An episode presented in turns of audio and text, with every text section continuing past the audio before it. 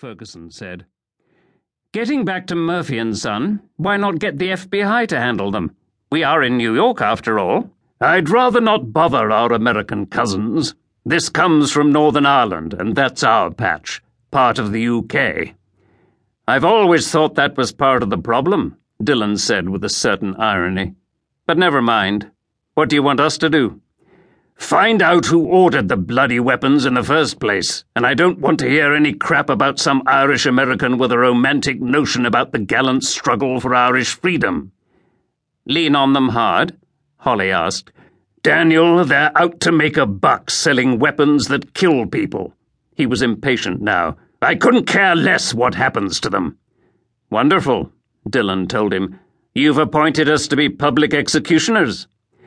It's a bit late in the day to complain about that, Ferguson told him. For both of you. What do they say in the IRA? Once in, never out? Funny, Holly said.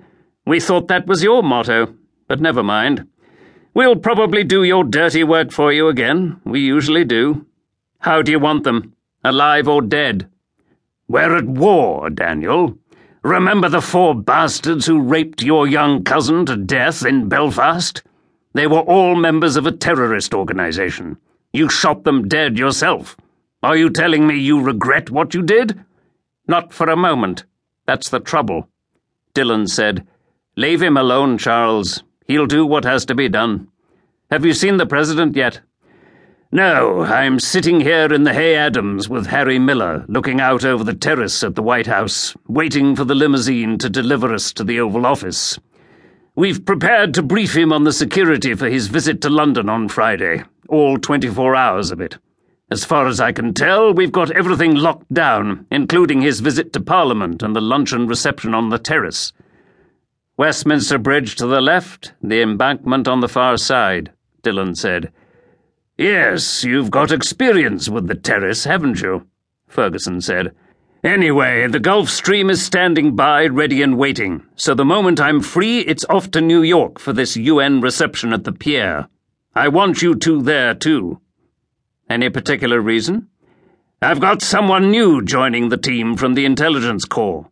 Really? Holly asked. What have we got? Captain Sara Gideon, a brilliant linguist, speaks fluent Pashto, Arabic, and Iranian. Just what we've been needing. Is that all? Holly joked. Ah, I was forgetting Hebrew. Dillon said, You haven't gone and recruited an Israeli, have you? That would be illegal, Dillon. No, she's a Londoner. There have been Gideons around since the 17th century. I'm sure you've heard of the Gideon Bank. She inherited it.